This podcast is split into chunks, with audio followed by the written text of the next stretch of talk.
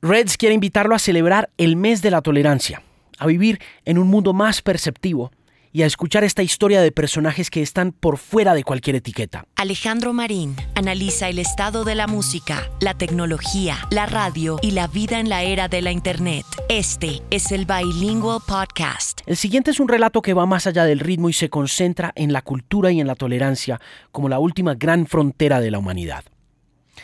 Estamos llegando al final de la segunda década del nuevo milenio y en el mundo más que nunca parecieron reinar los muros, los odios y los estereotipos que los caracterizan.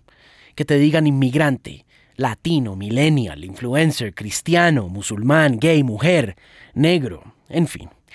Durante estos 10 pasados años que van llegando a su fin tuvimos con la llegada de redes sociales todos los pretextos para despreciar al otro por no pensar como nosotros, por no adherir a etiquetas ajenas, pero sobre todo por el color de la piel. Durante siglos, el racismo ha sido un detonante de la discriminación y el odio. Pero ¿qué pasaría si yo le contara que todos esos gatillos de intolerancia son, a su vez, los gestores de toda la cultura popular como la entendemos hoy en día.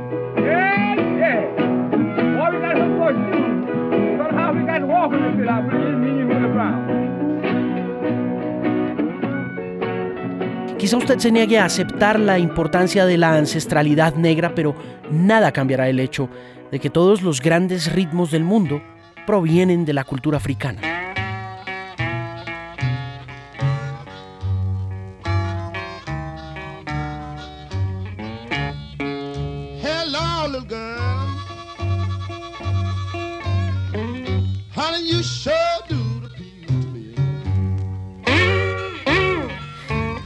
Tuviera que definir la tolerancia en términos musicales, es probable que haya dos caminos. Apostarle a un nombre exclusivamente o contar varias historias. Pero en este podcast voy a intentar conciliar ambas, entendiendo que aquellos esfuerzos por silenciar y quemar ciertas verdades con el tiempo destapan otras, y que a pesar de insistir en querer caber en el mundo, todo aquello que la intolerancia quema renace de sus cenizas convertido en arte. No sé si pueda definir la tolerancia a través de una sola persona, quizá sea un poco incoherente o hasta injusto cerrar las amplias puertas de tan noble sentimiento humano a una sola persona sobre todo porque la sensibilidad negra se ha alimentado siempre de la injusticia, de la miseria, la esclavitud y la tristeza. No en vano el blues es traducido al español como la tristeza, y tampoco que la tristeza sea por antonomasia negra.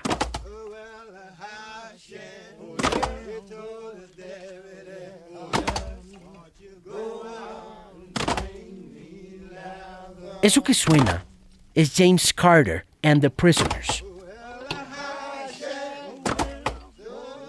La grabación hace parte del tesoro más grande que se tiene de la música popular del siglo XX, la colección de archivos del etnomusicólogo Alan Lomax.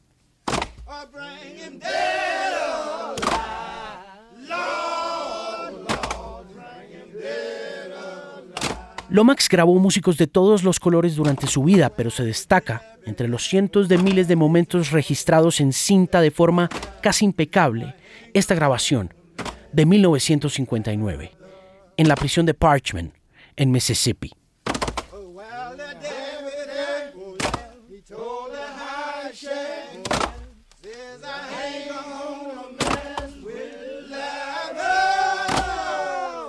La prisión de Parchment fue una finca construida en 1901 en el delta del río Mississippi, donde también nació el blues. Parchment fue parte del legado abolicionista de la esclavitud, que luego de la Guerra Civil estadounidense condenó a prisión por delitos leves a poblaciones negras con el fin de mantenerlos como mano de obra de las fincas de propiedad de hombres blancos.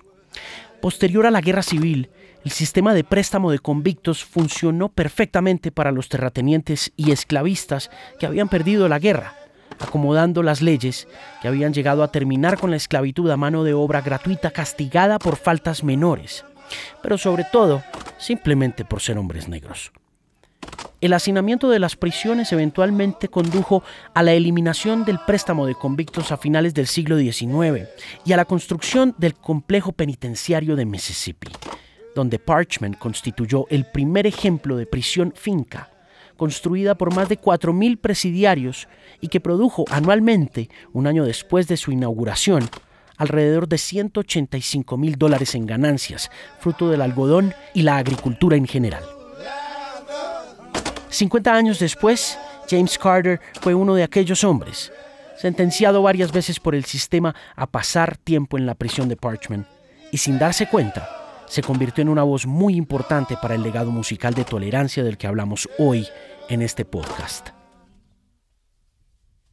La grabación de Carter cantando al ritmo de cortar leña junto a una cuadrilla de presos es una de las más famosas canciones de blues de las que se tiene un registro sonoro.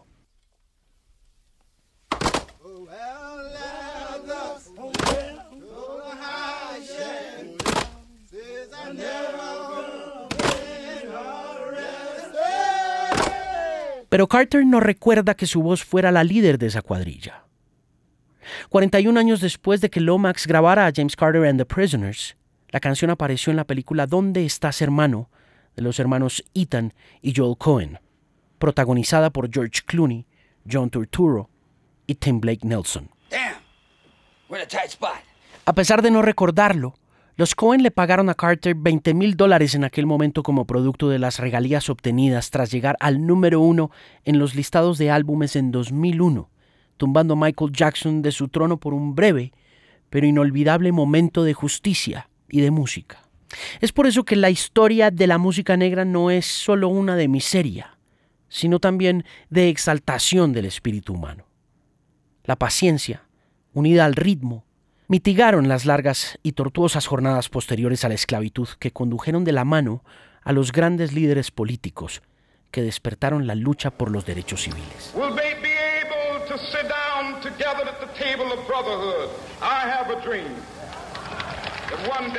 De aquel ritmo nació la paciencia, la tenacidad y la persecución incansable del hombre por la libertad.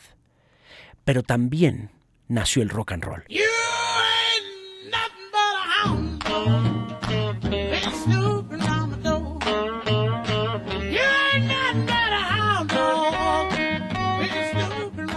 William May, Big Mama Thornton, fue la primera mujer en cantarse esta canción. Grabada en 1952, fue escrita por dos compositores de ascendencia judía, Jerry Lieber y Mike Stoller. Esta canción constituye un fundamento esencial para la creación del fenómeno que más adelante se tomaría al mundo, conocido como el rock and roll, al igual que esta otra.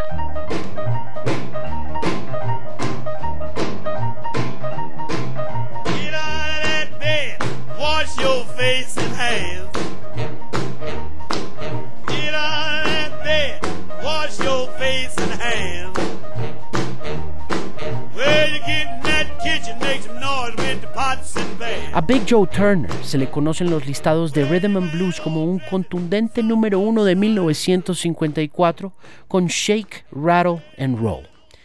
La canción de Big Mama Thornton, Hound Dog, también lo fue. Un número uno contundente durante siete semanas consecutivas. Con un leve problema. Solo podían ser parte de las listas de la música de raza, que por aquellas épocas ya era conocida como lista de RB, abreviación de Rhythm and Blues. Todo eso cambiaría el mundo cuando los blancos usaran las mismas canciones para presentarles al mundo el fenómeno conocido como el rock and roll.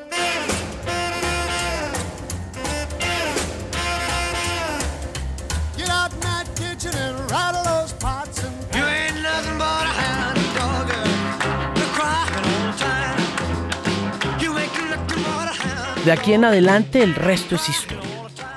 El espíritu negro sería usurpado nuevamente por las culturas hegemónicas blancas de la época, y la explosión del rock and roll fue inminente.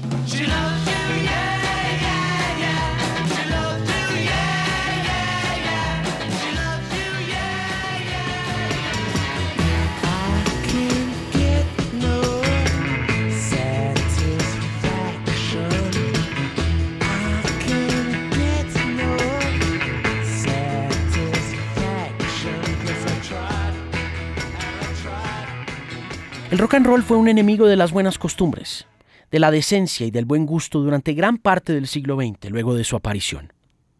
Aún siendo apropiado por los Stones, por los Beatles y por las miles de bandas que vinieron después, el origen del rock and roll siempre estuvo satanizado no solo por su amenaza a la etiqueta, a la religión y a la sexualidad, sino por una sencilla razón.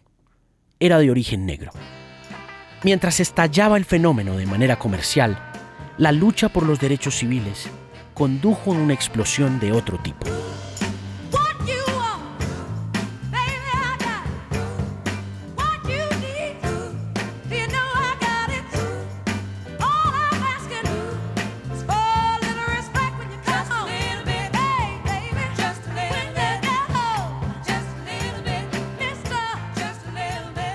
La música negra no solamente se tomaría el gusto blanco durante la invasión británica, también sería la banda sonora original de la revolución conocida como la lucha por los derechos civiles.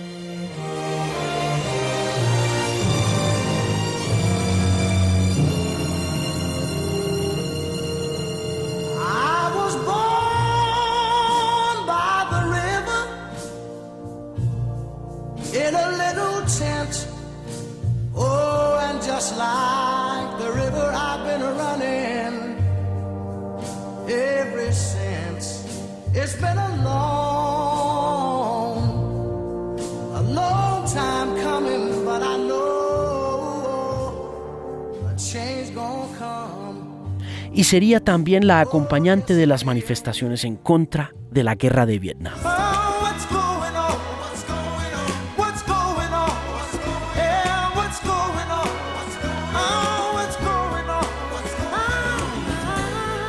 La música negra construyó al mundo que habitamos, lo sonorizó, lo llenó de canciones.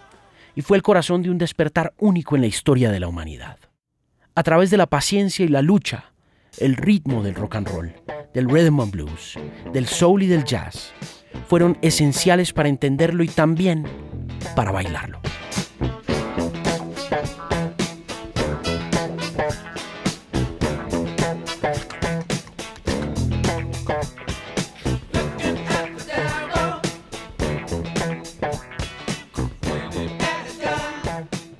Sin embargo, faltaría mucho por caminar para seguir buscando la igualdad. La revolución cultural producida por los derechos civiles y la protesta contra la guerra de Vietnam en los años 60 producirían un nuevo pensamiento conservador y egoísta. Y del amor libre, el rock and roll, el soul, el jazz y el funk, se pasó a la persecución del dinero como el único objetivo de la vida. Y con él, la llegada de un nuevo fenómeno musical.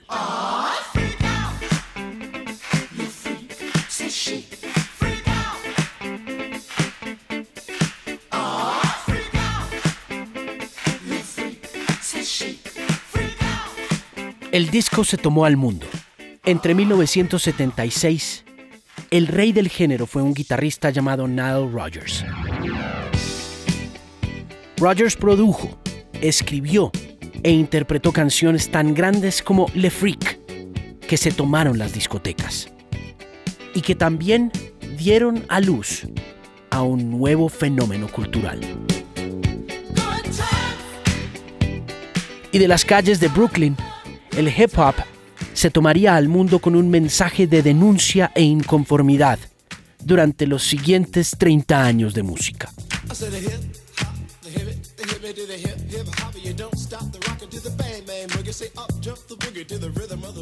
Pero Rogers no solo tendría que ver en esta nueva forma de arte. Artistas como David Bowie,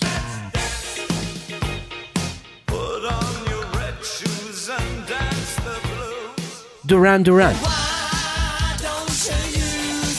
Madonna, transformaron su música al ritmo de uno de los hombres más odiados de los años 70, odiado por abrirle paso a la inclusión como bandera musical en una época en que era imperdonable ser distinto. El legado de Nile Rodgers puede sentirse a lo largo y ancho de más de cuatro décadas posteriores a la explosión del disco. Quizá no se entienda mucho, ni se conozca su nombre tanto, como el de los precursores de aquella Norteamérica negra que hemos mencionado ya en este podcast y que se enfrentaron al racismo. Pero en 2014, dos grandes productores franceses volvieron a poner en el mapa su nombre con una canción que representa el espíritu de esta época. Lo que durante tanto tiempo había permanecido prohibido, hoy era mainstream. Lo que durante 40 años había sido un pecado, hoy era la norma. Lo que había sido una transgresión de las reglas peor que las del rock and roll, hoy era una leyenda.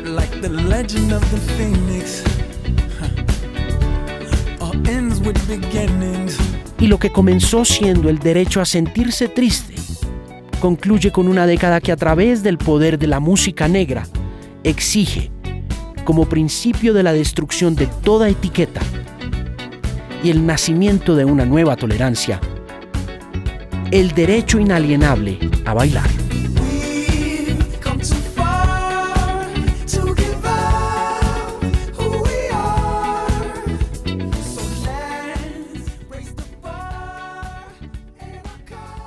Este es el Bilingual Podcast.